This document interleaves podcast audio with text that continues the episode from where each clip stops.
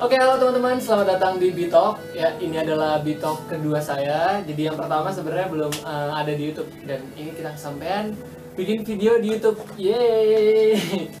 Nah, perkenalkan ini adalah eh, teman saya. Dia adalah salah satu entrepreneur muda nih. Gila. Coba-coba kenalin diri dulu dong. Siapa namanya nih, Kak? Hai semuanya, Eh, followersnya Bondan Eh, yang hits banget ini. Temen gue emang hits banget ini. Kenalin nama gue Fania. Eh, gue apa ya? Kenalinnya sebagai apa ya? Fania temennya Bondan. apa ya Dan? Oke, jadi si uh, Fania ini uh, sebenarnya temen gue dari SMP, terus ya udah lumayan kenal lama dan dia adalah salah satu entrepreneur muda setelah berkali-kali jatuh ya nggak sih? Jatuh. bukan jatuh, jatuh bangun aku dong. Terus terus gimana gimana? Umur berapa nih sekarang? Umur, aduh jangan tanya umur lah.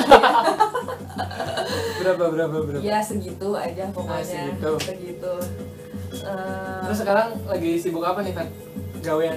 sibuk sekarang itu sebenarnya sehari-hari sibuknya kerja aja sih gue kerja di salah satu BUMN eh, udah 8 tahun Oh, salah satu BUMN berarti BUMN banyak ya? eh enggak sorry maksudnya dari banyak BUMN gue di salah satu perusahaan itu Oh, gitu Di salah satu di salah satu itu nah Oke oke oke oke. eh, di situ kurang lebih udah 8 Oh berarti lu ini ya di bidang konstruksi terus ya? Kan sebelumnya lu pernah jadi karya kan? gue masih di Adikarya Oh, sampai masih sekarang di- masih di Adikarya cuma jadi perwakilan Adi di Kementerian BUMN Oh gitu. jadi gue dari Februari kemarin ngantor di kementerian gitu Mantap mantap. Terus terus terus gimana gimana? Kita kan hari ini mau ngebahas soal eh, entrepreneur muda atau se- seseorang yang apa sih? Bisa dibilang sukses lah ya dalam memulai suatu bisnis. Amin. Amin. Jadi eh, kita mau ngebahas nih kiat-kiat bisnis yang baik gitu. Terus kayak eh, caranya gimana? Terus gue juga udah bikin Q&A kan tadi di snapgram gue. Jadi ada beberapa orang yang nanya gitu gitulah nanti kita bahas. Terus terus eh, menurut Fania Medi gitu, lo tuh memulai bisnis gimana sih? Terus lo dalam memulai bisnis tuh gimana dan bagaimana? Ceritain. sebenarnya kalau dibilang tadi kata lo eh, sukses di bisnis segala macam sebenarnya kalau dibilang sukses banget juga ya kan belum lah ya kan masih ya masih meraba-raba gitu. Cuma diraba? di bisnis udah lumayan lah. Ya biarpun masih itu, -itu aja sebenarnya gitu. Eh, apa tadi pertanyaannya? Mohon maaf. Bagaimana memulai suatu bisnis? Terus lo tuh kapan mulai bisnis gitu? Terus ceri- awal cerita lo memulai suatu bisnis sampai akhirnya lo bisa punya beberapa bisnis yang udah lumayan besar gitu kan? Oke. awalnya itu bisnis itu dulu zaman kuliah sebenarnya oh zaman kuliah zaman kuliah. Nah, dulu banget gue tuh nggak punya pikiran karena uh, mindset gue tuh bisnis tuh jualan. Dan gue nggak mau jualan gitu. Bukan nggak mau jualan, maksudnya gue nggak ada jiwa jualan gitu. Hmm. Gue rasa dulu ya. Terus akhirnya uh, pas kuliah ada salah satu dosen gue nyuruh untuk bikin usaha. Jadi penilai ada salah satu penilaian Mata itu kuliah suruh- gitu. mata kuliah suruh bikin usaha yang beneran jalan.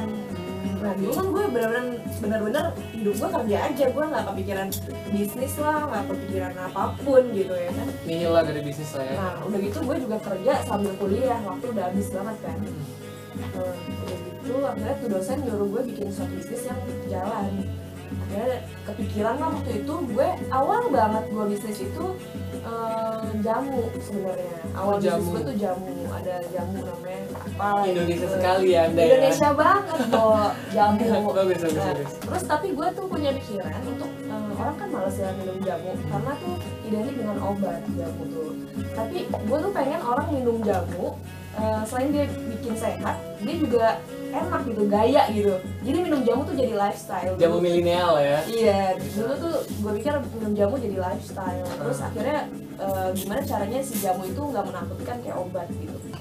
akhirnya gue bikin lah dari packagingnya yang menarik dari namanya yang oke terus dari manfaat-manfaatnya gue jelasin nah ah, waktu itu kan eh, si jamu itu yang gue jual memang cuma dua dulu beras kencur dan kunyit asam Kenapa tuh? yang kita tahu kunyit asam itu ya kurang lebih dia bisa bikin kurus badan lah ya kan akhirnya gue pangsa pacar gue itu cewek karena Perempuan ya? perempuan kok Karena perempuan kan ini banget kan. Iya ya kan apa yang berbau-bau kurus tuh dibeli pasti ya kan nggak bener aja ternyata bener gue ternyata eh, dengan gue jual kunyit asam terus gue eh, kasih embel-embel bikin kurus segala macam ya memang bikin kurus sebenarnya tapi lama. Kok Karena kan tapi ya. lama proses. Tetep gitu.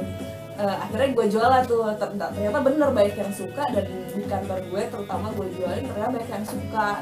Akhirnya itu sempat berjalan sempat berjalan berapa lama lah tuh tapi karena itu gue bener-bener ngurus sendiri semuanya dari packagingnya dari pokok- pokoknya produksinya gue ngurus sendiri dan itu gue kecapean banget Itu awal bisnis banget awal ya. bisnis banget dan kecapean banget sih, iya kayak sih. lo paginya kerja nih sampai sore pulang lo kuliah ya kan sampai malam Pu- pulang kuliah lo bikin tuh si jamu-jamu Hmm. itu terus jualin ya kan bawa ke kantor kayak tiap hari repeat kayak gitu lama-lama ngap juga bro gak punya tim juga Gak kan. punya tim dan nggak tahu harus uh, Iya, kerja bener-bener. sama sama siapa padahal gue gue pikir itu prospeknya bagus banget ya kan si jamu itu karena dulu juga gue laku banget Hmm. tapi karena gue nggak ada waktu dan gak ada yang megang dan gue juga aduh nggak sempet deh kalau mau hire orang buat produksi segala macam tuh nggak sempet Hmm, akhirnya bener-bener. udah terlewatkan aja lah tuh jamu Terus terus. nah terus di tahun keberapa gitu eh, gue ada sedikit sedikit sedikit rezeki gitu. Sedikit rezeki maksud gue tuh mau gue putar uang Hmm. akhirnya gue mencari-cari-cari passion apa gue kan gue baca baca baca. Katanya bisnis lah sesuai Passion passionmu tuh gitu. ya jalan-jalan passion. Jadi bisnis lah sesuai passionmu gitu ya kan. Gue cari-cari apa ya passion gue? Kayak gue orang yang flat flat aja gue nggak tahu passion gue apa gitu. Terus. eh, tapi gue memang rada tertarik sama dunia kecantikan waktu itu. Jadi tahun berapa? gitu gue coba mulai nah awal gue mulai 17 buka, sih. buka salon eh, awal mulai gue buka salon itu tuh bener-bener gambling banget gambling banget tuh gue aduh gue nggak ngerti ke marketing sama sekali Iya, iya. terus juga kayak Tapi ya, lo kuliah ekonomi kan? ekonomi Ekonomi. ekonomi sebenarnya mungkin jiwa bisnisnya ada dan sebenarnya gue juga dari dulu udah bisnis bisnis Apa itu? dari zaman sekolah ya Bisnis kan? Eh, jual lo gitu enggak enggak enggak bercanda ya dulu kan kita suka bisnis bisnis Iya. ya apalah apa pun jadi duit iya, gitu ya kan jual jual jual harga diri. Iya, enggak, itu enggak. Bercanda guys. Enggak.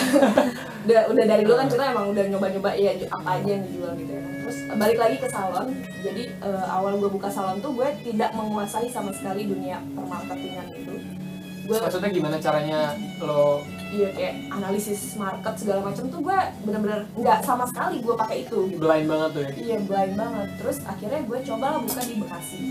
Waktu itu gue buka pertama kali Ujung si salon gue tuh di Bekasi Timur. Karena kebetulan gue juga tinggal di sana waktu itu. Terus bukalah di Bekasi Timur eh, tapi kayak gue buka itu cuma apa ya karena cuma modal uang aja. Gue nggak modal lain-lain gitu. Hmm, terus gue juga modal nekat lah. modal nekat banget dan itu uangnya nggak nggak kecil gitu ya kan buka salon ya tahu sendiri lah modalnya lumayan Iya, iya. itu akhirnya gue buka di sana buka di sana tapi itu di sana pertama kali gue buka gue nggak sendiri jadi gue kerja sama sama sepupu gue Hmm. dia berapa gue berapa gitu terus akhirnya eh, buka tuh di Bekasi Timur waktu itu di Bekasi Timur gue akuin gue bangkrut di situ bangkrut Bangkrut. abis abis Korup. abis abis Korup banget.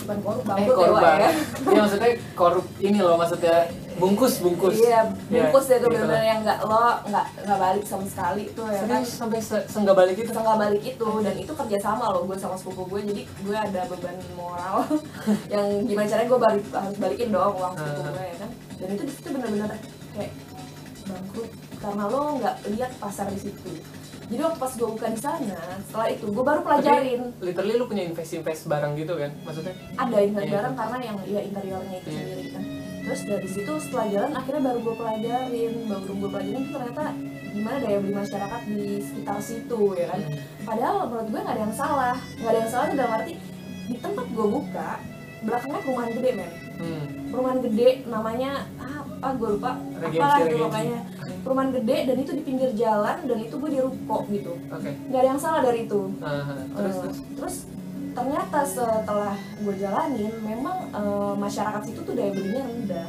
Sorry bukan gini gue ya. Tapi memang mungkin mungkin gue salah tempat gitu. Dan di situ memang daya beli masyarakatnya rendah. Karena mungkin apa? mereka kurang mencin- menyukai perawatan-perawatan yang kayak salon gitu bisa jadi dan mungkin memang orang-orang situ kayaknya nggak aware gitu sama kecantikan apa gimana gitu ya kan. Karena sebelah karena Bekasi nggak sih? Hmm, kita nggak bisa judge itu Bekasi ya maaf maaf enggak Karena enggak. banyak juga orang ya, Bekasi yang maju gitu iya, ya. bener bener bener. Terus- maju banget Bekasi Eh, akhirnya eh, apa namanya si masyarakat situ tuh Hmm. memang daya beli masyarakatnya rendah gitu di situ karena apa kafe-kafe yang di sekitar gue pun tuh kayak mati nggak jalan men Oke. nggak jalan mati berarti emang bukan tempat bisnis yang baik ya bukan bukan iya eh, dan apa bekasi eh, orang-orang situ kayaknya emang nggak seneng jajan Hmm. nggak seneng pagi perawatan ya bu ya. Padahal itu di pertemuan besar pinggir jalan segala macam nggak ada yang kurang dari yang ini gue itu. Akhirnya udah setahun eh, sebenarnya dari sebelum setahun tuh harusnya gue udah sadar itu harus ditutup. Cuma kan sayang ya sayang karena gue waktu itu sewa rukonya langsung setahun. Terus kayak sayang apa mungkin gue apa yang bisa dieksplor lagi di situ Hmm. ya kan? Karena karyawan gue juga nggak karyawan gue bagus gitu loh. Terus perawatan gue murah murah banget untuk eh, ukuran Bekasi murah banget. Terus apa yang salah? Ternyata eh, salah gue juga di situ karena gue eh, nggak kontrol. Jadi gue di situ bener-bener ngelepas ke karyawan gue itu gitu. Eh, ya us ya usut percaya dan nggak percaya ya Hmm. kan? Eh, jadi di sana tuh ada saingan di nggak jauh dari salon gue itu ada salon yang emang udah lama gitu loh legend gitu tuh salon ya kan Eh, orang-orang tuh pasti gitu lah ya. Oh iya orang-orang pasti ke situ gitu. Dan gue tuh nggak sadar ada dia. Nah dia tuh kayak merasa nggak suka gitu. Hmm. jadi di dalam bisnis tuh kayak percaya nggak percaya itu ya ada gitu. Dia katanya ngisenin gue. Oh, oke oke oke oke. Ini sering banget terjadi sih di bisnis Eh, bikin eh, pokoknya gimana salon gue nggak maju lah ya kan? Nah si karyawan gue nih kayak percaya gitu loh sama kayak gitu. Hmm. terus memang banyak nemuin hal-hal yang janggal. Menurut gue kayak lo tiba-tiba salon lo bersih malam dibersihin sebelum pulang tiba-tiba pulang eh tiba-tiba pagi lo buka ada bangkai tikus. Coy, ada rambut banyak Ini serem banget, ada anjir. tanah-tanah merah gitu. Ya percaya nggak percaya lah ya Iya, gitu. tapi separah itu, se- se- Separah sampai bangke gitu. sampai bangke Oh, iya. separah itu. Terus ya udahlah akhirnya oke gue mengikhlaskan oke akhirnya gue oke ini bangkrut. Gue kayaknya itu bukan passion gue gue sempat berpikir kayak gitu. Gue sempat berpikir oke itu kayak bukan passion gue gue udah ngilangin duit berapa banyak gue udah ngilangin uang orang berapa banyak dan itu benar-benar tabungan gue udah habis. Benar kayak hilang hilang sehilang Jadi hilangnya kayak mental abuse sama bisnis sendiri ya, jadi kayak ditampol gitu kayak. Akhirnya gue emang, gitu. iya atau gue sampai pikir "Ah, kayaknya emang gue gak bakal bisnis deh bro gitu. Terus kayaknya emang gue udahlah gue kerja aja seperti biasa gitu ya kan kayak kerja aja rutinitas sehari-hari gitu. Terus akhirnya udah tuh itu sempet selang berapa berapa bulan gue masih yakin si kecantikan itu tuh passion gue. Gue masih yakin banget gue bisa maju di si kecantikan itu Karena mungkin lu perempuan juga kan. Iya dan gue memang suka banget, gue suka banget bikin orang cantik gitu ya kan Iya. kayak gue seneng hobi terus yang aduh kayak kalau udah Sampai pacar-pacar lu dibikin cantik ya. bencong dong wah terus sampai kayak bikin orang cantik tuh gue seneng aja gitu akhirnya selama berapa bulan itu gue pikirin lagi eh sempet setelah setahun deh kalau nggak salah dari situ Hmm. terus gue pikirin kayak kayak gue harus coba lagi kayak gitu. Coba lagi dengan konsep yang berbeda dengan tempat yang berbeda. Apa yang salah gue evaluasi dari yang kemarin gue cari-cari apa ya salahnya gue gitu Eh, kayak gue harus coba lagi nih. Gue tetap yakin banget ini bisnis bisa jalan gitu ya kan. Akhirnya gue cobalah di Depok. Gue pindah lah ke Depok. Ya gimana ya bu anak Depok banget. Jiwa Depok Balik banget. kampung, balik kampung. kampung gitu ya kan. Kayak emang jiwa Depok banget dan gue ta- tahu banget apa namanya tahu banget apa sih eh ya kualitas orang Depok lah ya Wak. Iya. gue gue ngerti apa apa yang dibutuhkan ya kan Iya. ya maksudnya gue ngerti apa yang dibutuhkan Iya, iya. sama orang-orang Depok dan di Depok kan banyak teman-teman juga jadi mungkin lebih gampang untuk masarinnya bener aja Wak waktu itu jadi gue sempet eh, untuk karena gue butuh gue tetap butuh harus balikin uang sepupu gue jadi gue buka lah waktu itu awal gue Oh jadi Depok jadi setelah lo bangkrut itu Mm, selang lo balikin full uang sepupu lo. Harusnya kalau iya iya ya, enggak enggak maksudnya maksudnya ya kan harusnya kan itu kan konsekuensi Eh, kalau lagi iya ber- ber- harusnya ber- itu kan konsekuensi bersama lah iya ya. harusnya lo udah Kerugian pegang ditanggung. kontrak kan gitu kerugian ditanggung bareng ya cuma kayak ada beban moral di gue tuh kayak gak enak gitu. enak. gue udah ngilangin uang dia kayak gue harus ganti gitu ya gitulah pokoknya kita udah deal dealan lah di situ deal dealan gue harus pulangin uang lo berapa terus ini apa apa udah deal gitu di situ. Akhirnya karena nih barang-barang juga masih banyak ya kan yang di Bekasi masih bagus-bagus. Terus kalau gue jual juga kayak siapa juga yang mau nampung barang-barang kayak gini gitu ya kan? Iya sih. Akhirnya mau gak mau gue berpikir kayak gue harus coba lagi gitu. Akhirnya gue coba di Depok. Bener aja wa terserah kok pasar gue di Depok. Terserah. Terserah dengan gue ngerti banget eh, apa namanya si orang Depok nih butuh apa gitu ya kan berangkat dari kebutuhan ya teman-teman gue atau orang Depok nih butuhnya apa. Akhirnya gue buka lah soal waktu itu kan zaman zamannya baru A-list. Si A-list tuh belum belum booming men oh, di karena Depok. Fanya Studio ya. Iya belum booming si Iya, A-list di. Depok. Dan masih jarang banget yang masih pakai gituan gitu ya kan. Akhirnya gue coba-coba pasarin. Padahal tuh A-list juga gue tuh cuma eh, awalnya kalau tahu ya gue cuma belajar lewat eh, kursus? Enggak gue justru A-list nggak kursus. Oh iya? Nggak kursus sama sekali. Gue pertama pelajarin itu lewat YouTube. Udah. Jadi YouTube itu emang keren banget. Lo bisa Nah, belajar apa pun Iya di situ. sebenarnya gimana cara lo memakai apa yang Eh, sudah ada sekarang? Eh, positif atau negatif yang lo serap gitu kan sih? Iya iya. Iya beneran gue A-list itu belajar dari YouTube terus akhirnya gue dulu se- sering A-list di Semarang Bekasi ada namanya apa gitu ya kan. Gue sering A-list di situ. Nah sampai gue tuh sama karyawan yang suka A-listin gue tuh deket banget deket banget sampai yang dia main ke tempat gue. Terus akhirnya dia ngajarin karena gue lihat di YouTube cuma virtual aja kayak kayak tetap aja nggak dapet feelnya gitu. Pokoknya dia lo pengen belajar lah ya. Iya, akhirnya dia sampai ngajarin gue. Nah, di situ dia beneran ngajarin gue cara-caranya detail dari awal sampai akhir. oh bayar? Enggak, modal kepercayaan ya? Enggak, dia tuh mau ngajarin gue kayak, iya kak, ayo kak, aku ngajarin gitu-gitu loh. Nah, akhirnya dia dia ngajarin gue. Akhirnya gue coba pasarin awalnya gue belum punya salon di Depok. Hmm. Gue pasarin lewat Instagram, Instagram pribadi gue sampai ya dimaki-maki sama orang kayak lo jualan jangan di Instagram pribadi dong. Kalau mau lo jualan aja di lo bikin kayak baru segala macam.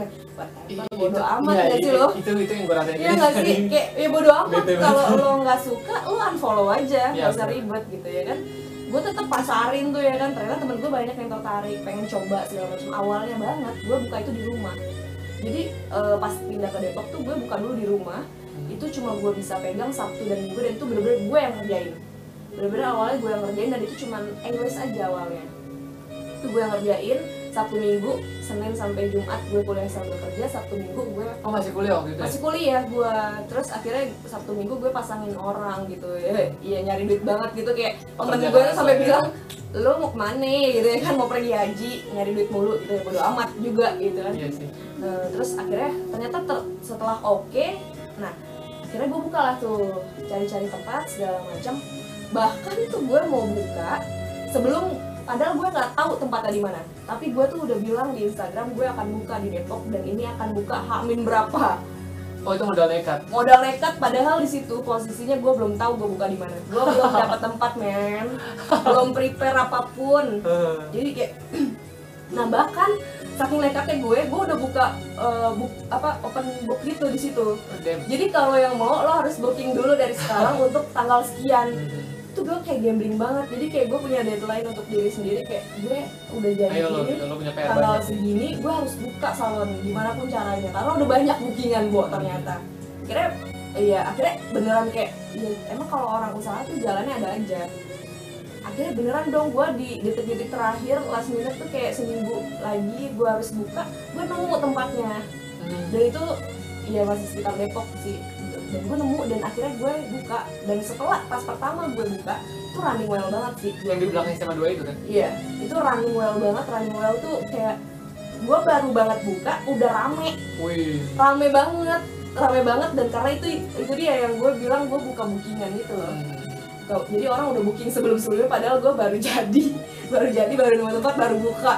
Itu running well banget gue akuin si Fanya Studio. terus ya. mau mau properti segala macam dibawa dari yang Bekasi itu Dibawa dari Bekasi, dari sisa dan ada lah tambahan-tambahan yang gue bikin sendiri gitu kan.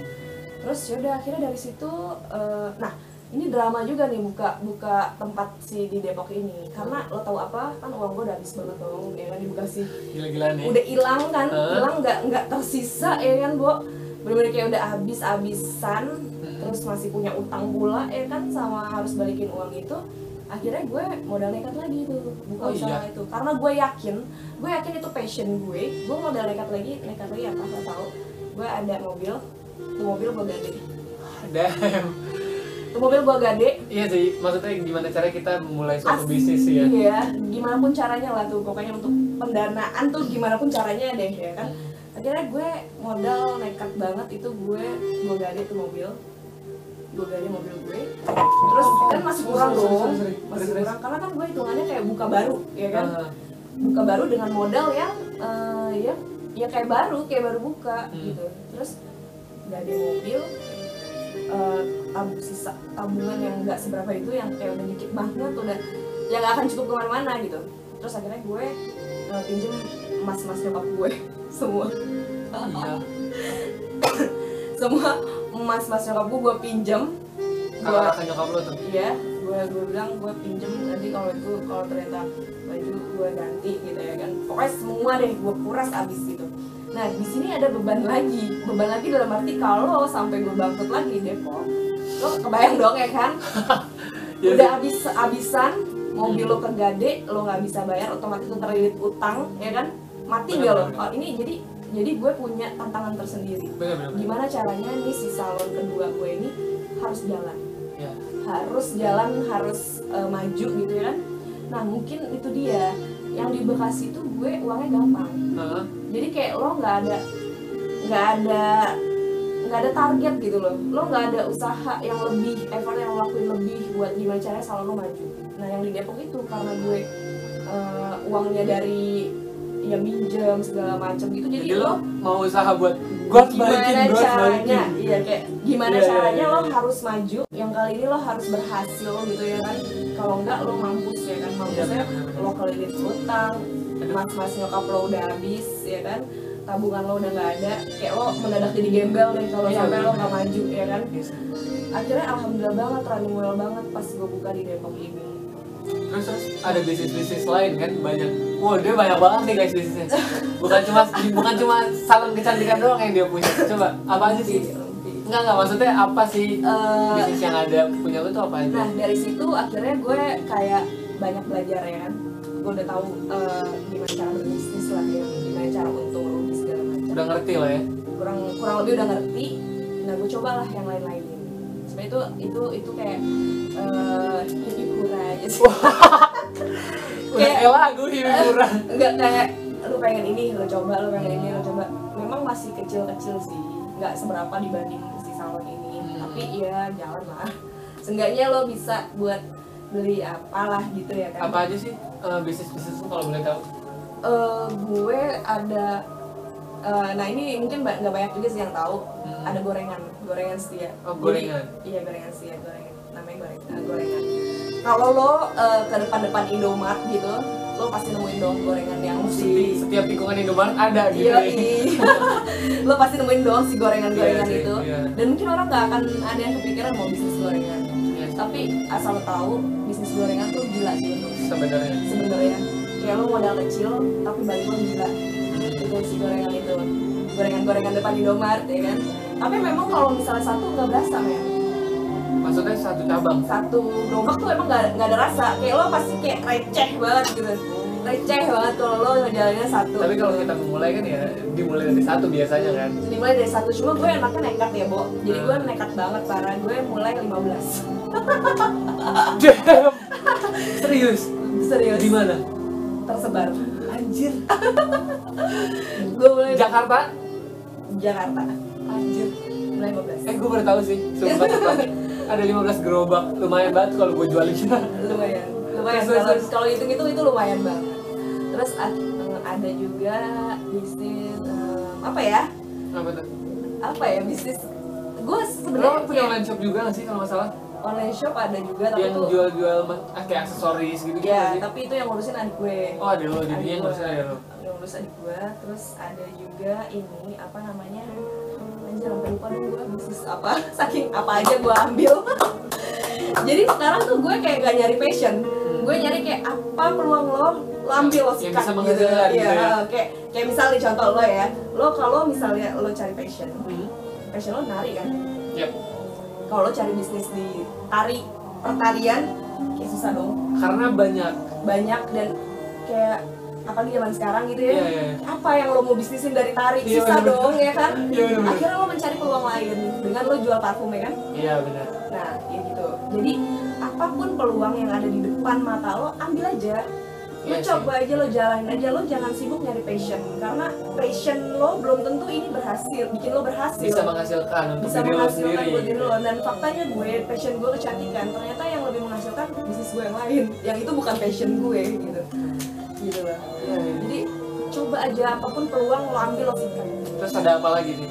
Kan tadi ada ada salon. ntar kalau gue sebutin jadinya ini men. Jadi dia. jadinya Oh, dia. Ibu ini, ibu ini ini loh, nggak nggak mau dia jadinya orangnya. dia. Eh nggak sih? Eh, ya intinya adalah berani sih berani mulai sih. Berani mulai eh, modal nekat itu nomor satu ya untuk bisnis. Terus eh, pasti dan dan permasalahannya adalah kalau orang mau mulai bisnis itu yang, yang permasalahannya adalah biaya Iya sih. ya nggak sih lo Benar-benar. gue bingung nih gue mau bisnis apa Nah terus kiat-kiatnya gimana tuh? Maksudnya cara berbisnis gitu. kalau dari gue sendiri ya itu dia gue memanfaatkan apa yang gue punya Hmm. kayak gue oke gue gue nggak apa-apa nih gembel sekarang gitu ya kan gue nggak apa-apa gembel sekarang gue nggak punya banyak gitu. gue nggak punya uang ya nggak apa-apa gitu A- semua yang gue punya kalau bisa gue gue relakan lah demi Ya pokoknya ya nggak apa-apa gue megang duit cuma buat makan. Iya. Yang penting gue punya bisnis. yang penting gue relain sama apa yang kira-kira gue yakinin gitu loh Oke oke. nah Terus untuk or, eh, maksudnya kalau untuk orang lain gimana cara pen- cari dana itu ya pertama adalah lo yakin dulu tuh bisnis bisa bikin lo maju nggak Oke. Kalau emang yakin banget tuh bisnis bisa bikin lo maju, lo gimana pun caranya tuh dalam hati lo, lo akan gimana caranya gue dapat uang, gimana caranya gue dapat modal. Dan Ya. untuk dapat modal itu banyak banget caranya. Dari lo pinjam bank, ya kan? Lo bikin proposal segala macam yang niat banget. Kalau emang lo bener-bener sungguh-sungguh, Nah itu tuh biasanya kan kalau terkendala orang susah bikin proposal gitu-gitu lu referensi punya referensi atau emang lu belajar tentang proposal caranya eh, proposal bisnis tuh gimana gitu? Gue proposal itu Itu belajar. sebenarnya santai ya? santai aja. Gue belajar semuanya tuh gue belajar. Belajar dari teman sekitar kita tanya-tanya. Dari orang yang udah mulai bisnis kita tanya-tanya gimana sih caranya segala macam banyak ngobrol. Banyak nonton YouTube karena di YouTube tuh banyak banget. Banyak Info-info banget yang bisa lo dapet dari Iya situ. sih. parah banyak banget tuh dari YouTube. Terus dari ya baca-baca Hmm. gimana cara bikin proposalnya gak sekarang tuh banyak banget banyak banget media yang bisa lo akses untuk lo dapet apa yang lo pengen gitu. Iya benar. apalagi kayak cuma sekedar proposal ya kan? Gampang banget. Gitu sih Londa Aduh, aduh, aduh. Jadi bagaimana cara berbisnis ya tadi yang seperti Fanya bilang maksudnya lo harus modal nekat dulu percaya diri aja dulu. Gimana caranya lo memulai sesuatu yang tadinya bukan bukan bukan apa ya skill lo berjualan tapi lo malah jadi bisa berjualan gitu ya. Terus prospek bisnis lo gimana nih? Maksudnya lo udah bisa beli apa aja nih dari bisnis lo Is. kalau dibilang bisa beli apa aja. Maksudnya lo lo pasti punya impian-impian dong. Kayak misalnya gue pengen beli nyokap gue rumah atau gue pengen pengen naikin haji nyokap bokap gue gitu. Eh, setiap orang pasti pengen dong kayak gitu ya kan? Cuma eh, apa namanya apa yang gue udah dapat dari bisnis gue itu ya kurang lebih. Ah gue nggak mau bahas men. Takutnya Iya, iya. ya ya kan ngerti oke sih oke, fine fine fine. Tapi Tapi- prospeknya baik. ya bagus lah. Bagus. setidaknya sudah bisa menaikkan taraf hidup lah gitu loh. Oke oke oke. Lumayan ya terus lo kesal apa nih? Maksudnya selama lo berbisnis kan ini udah berapa tahun? Hampir lima tahun lebih ya? Lima tahun. Itu maksudnya kayak apa ya? Maksudnya sempat yang sempat bikin lo down banget terus kayak down banget terus kayak ini loh apa sih kalau kesahnya kayak gue pernah tuh dapat karyawan gini misalnya gitu gue pernah tuh dapat ini kayak gini gitu terus gue Oh. gue akhirnya apa ini gini gitu Oh pernah, ya pernah lah pasti ya kan. Nah yang bikin gue down dan gue rasa gue di titik nol ya itu yang di saat gue bangkrut eh, karyawan gue aneh-aneh, terus gue harus mulai lagi tapi nggak tahu duit dari mana ya kan. Tapi gue harus tetap jalanin karena gue yakin gitu. Terus uang juga udah habis kan di saat itu. Saat itu uang udah bener-bener nggak ada juga. Paling drop itu berarti paling ya? Drop, paling drop sih itu menurut gue. tapi ya gimana caranya lo bisa bangkit lagi sih karena gue itu anaknya ambisius jadi lo Ambisius. gue rasa setiap orang tuh harus punya sifat ambisius ini lo tes ya. ini lo apa sih apa F, FGT yang itu itunya apa apa yang FJTB apa sih Apa gitu sih? ah lu gak Oh, iya. aduh jangan bahas yang Nah, terus tadi tuh gue udah bikin pertanyaan kan di Instagram terus ada beberapa orang yang nanya nih ada beberapa netizen netizen seilah yang menanya terus nih kak kunci un- nih ada banyak nih guys tuh ada banyak. Serius serius. Ini beneran beneran. Emang hits banget deh. Hmm. kunci untuk berani memulai itu apa kak? Pas banget tuh karena banyak banget orang yang takut pasti untuk memulai sesuatu. Kunci untuk berani memulai yaitu tadi yang gue bilang nekat. Lo harus nekat dulu lo harus punya eh, tujuan yang jelas dulu nah gue tuh anaknya terstruktur banget men jadi gue tuh gue merasa di dalam hati gue kalau gue jalan nggak sesuai alur gue nggak sesuai Sama. goal yang gue eh, apa namanya tuju- eh, Apa yang mau. apa yang gue mau apa yang udah gue bikin Hmm. kalau nggak sesuai tuh gue eh, apa meronta-ronta batin gue Iya. Iya, jadi kalau gue jalan nggak sesuai apa yang gue mau, gue tuh nggak enak gitu loh. Jadi gue gue harus jalan uh, sesuai apa yang udah gue tulis gitu. Gitu dan itu dia modal nekat karena ya itu itu salah satu yang udah gue tulis gitu loh. Gue jadi pembisnis di usia berapa tuh salah satu yang udah gue tulis. Jadi gue mau nggak mau, gue harus di jalan itu gitu. Ya, ya, ya, ya. Tuh denger ya. Nah terus ada ini nanyanya kadang suka pakai fake account jadi gue males nyebutin nama-namanya nih. mau mau bisnis tapi nggak punya modal gimana kak? Mau bisnis tapi nggak punya modal. Sama yang tadi udah gue jelasin eh, kalau lo punya ide bisnis yang bagus lo bisa gampang. Sekarang tuh pendanaan banyak banget men untuk bisnis. Ya. pendanaan tuh banyak banget untuk lo mulai bisnis. Kalau lo yakin sama bisnis lo lo bikinlah proposal yang bagus. Atau lo ajuinlah ke mana udah banyak banget pendanaan serius Nah tapi kan maksudnya ketika umur lo belum cukup umur gitu kadang kan suka susah untuk mencari pendanaan tuh gimana tuh? nah mungkin bisa dimulai dari lo menjadi reseller Ah Iya, dropshipper sih, juga bisa. ya kan dropshipper Langsung cek reseller at Holyoke nanti aku terus. Nah, contohnya jadi reseller lo ya kan. lo nggak perlu modal Nggak sih? modal lo tinggal pasarin. Nah, duit iya sih benar-benar. Sebenarnya banyak berbagai cara lah kalau memang lo niat pengen menambah iya, penghasilan ya. Yang penting Iya. lo lihat aja dulu, gue mau dapat Iya. duit gimana caranya ya Heeh. pasti ada jalannya. Pasti ada jalan. Nah terus ada yang bilang juga nih, pernah coba bisnis tapi bangkrut kak, jadi takut buat bisnis lagi. Oh. sedih banget. Berarti dia mentalnya ya setiap orang kalau namanya bangkrut Beda-beda sih ya kan? mentalnya ya. Down, sedih, yang aduh gue nggak emang ternyata gue nggak bisa gitu ya kan. Hmm. Banyak lah yang merasa seperti itu gitu. Gue pun sempat merasa seperti itu cuma ya, ya itu dia gue ambisius banget men gue harus jalan gue harus apa pun yang gue mau harus terjadi gitu Hmm. jadi gue coba lagi Oh jadi pokoknya jadi jangan mudah menyerah lah ya. jangan mudah menyerah Oh karena kan Panian juga pernah bangkrut terus dia mulai lagi, mulai lagi merintis lagi gitu. Terus ada yang nanya nih, kira-kira bisnis dengan modal minim apakah udah tadi? Eh bisnis dengan modal minim apa? Oh banyak ya itu contohnya lo jadi reseller jadi dropshipper banyak kan Tapi mungkin maksudnya dia ini kali ya. Dia mau punya bisnis iya, sendiri bisnis dengan modal dengan minim. modal yang minim. ya kalau gitu ya lo menyesuaikan budget lo dengan bisnis lo Iya sih. itu cara paling Food and gampang beverage paling gampang gak sih? bisa jadi Kayak ya, misalnya lo jual-jual kayak misalnya kayak gorengan tapi lo hanya rumahan dan lo via Gojek Bisa, gitu-gitu bisa. kan bisa kan? Itu sih. sekarang banyak banget sih platform yang ngedukung buat ngedukung bisnisnya Iya. banyak banget kayak ini kan Facebook Ads, Instagram Ads itu ngaruh banget sih buat bisnis. Nah terus ada yang nanya lagi nih Van, Eh, cara biar bisnisnya berkembang gimana kak? cara biar bisnisnya berkembang itu lo yang penting adalah lo harus konsisten. Kalau lo nggak konsisten itu susah banget men. Kayak lo lagi jalanin tiba-tiba karena itu eh, nggak laku atau karena itu itu lo nggak improve malah lo down malah lo nyerah lo nggak konsis buat jalan terus nih gue harus bisa nih harus berhasil. Kalau gue belum balik uang gue gitu ya kan. Ya, ya. itu mau nggak mau kan kayak mendorong lo untuk anjir gimana lagi caranya ya Iya kan? gue harus ke mana lagi harus ke mana lagi gitu sih. Iya sih, penting gua- lo konsisten? Gue juga gue juga gitu sih. Kadang iya sama mungkin sama kayak orang tadi gue nggak punya modal segala macam terus gue coba untuk menjadi dropshipper atau menjadi reseller suatu brand Hmm. yang udah ternama terus dengan ya pokoknya banyak lah caranya Iya, gimana caranya berkembang? Sebenarnya lo nya yang harus Elonya. berjuang sih. Iya. karena udah banyak banget platform yang sudah menaungi bisnis-bisnis kecil UKM UKM gitu kan. Terus ada satu lagi nih. Bang gua pengen mulai bisnis. Kira-kira bisnis apa ya? Nah itu dia. Itu juga itu juga yang tadi gue bilang. Lo jangan nunggu passion.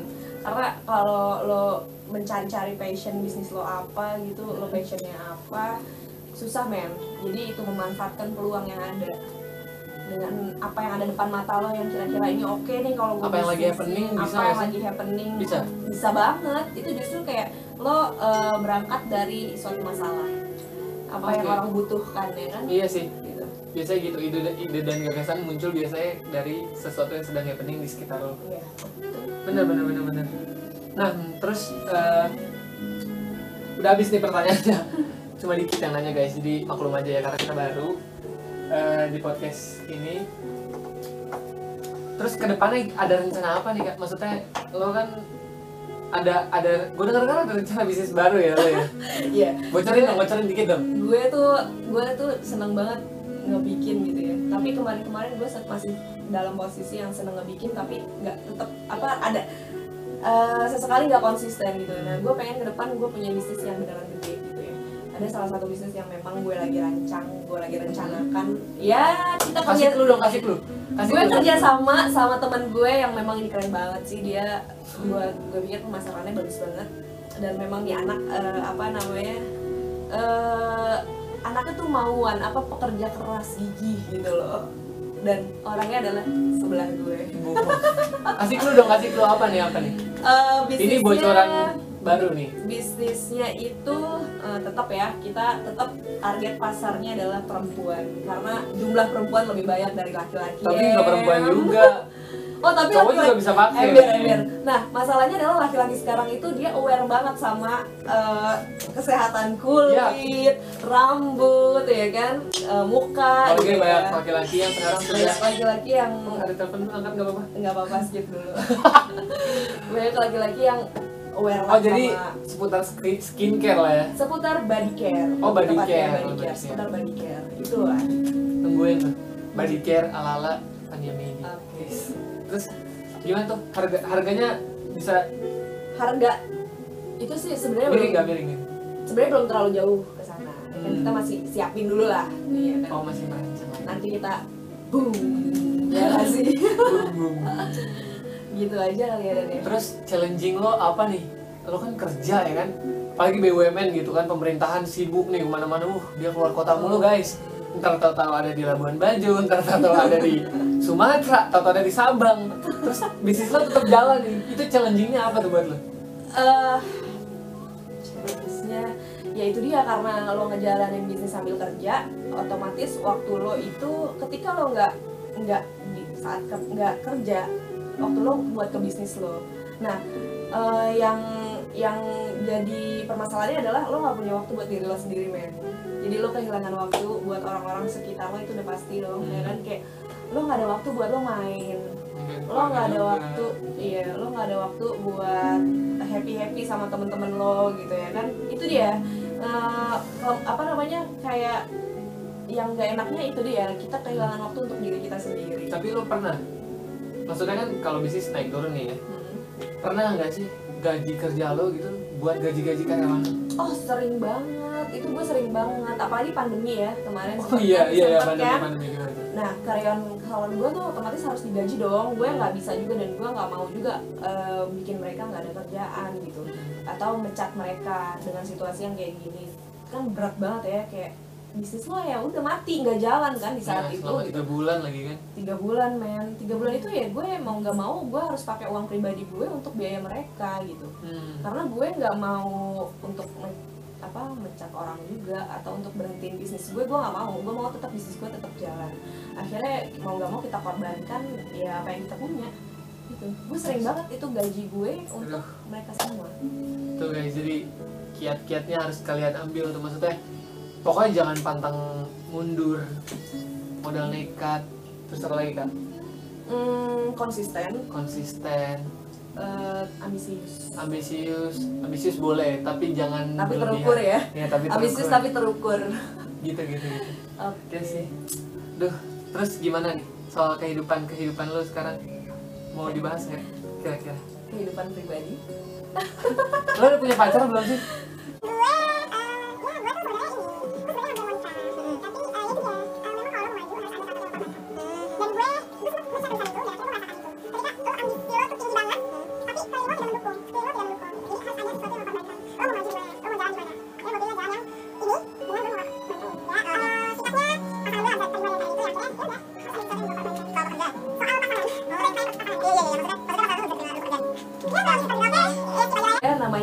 manusia cuma bisa manusia. berencana ya nggak sih terus? Tuhan menentukan. Dan nih, eh, kasih ini dong kata-kata mutiara dari sang Fania Medi Anda. Seorang pekerja keras dan seorang entrepreneur muda ya kan. Dia bisnisnya banyak loh guys. Dari umur yang 20-an kan. wih 18 Coba dong, belum 30 kasih kasih kata-kata mutiara.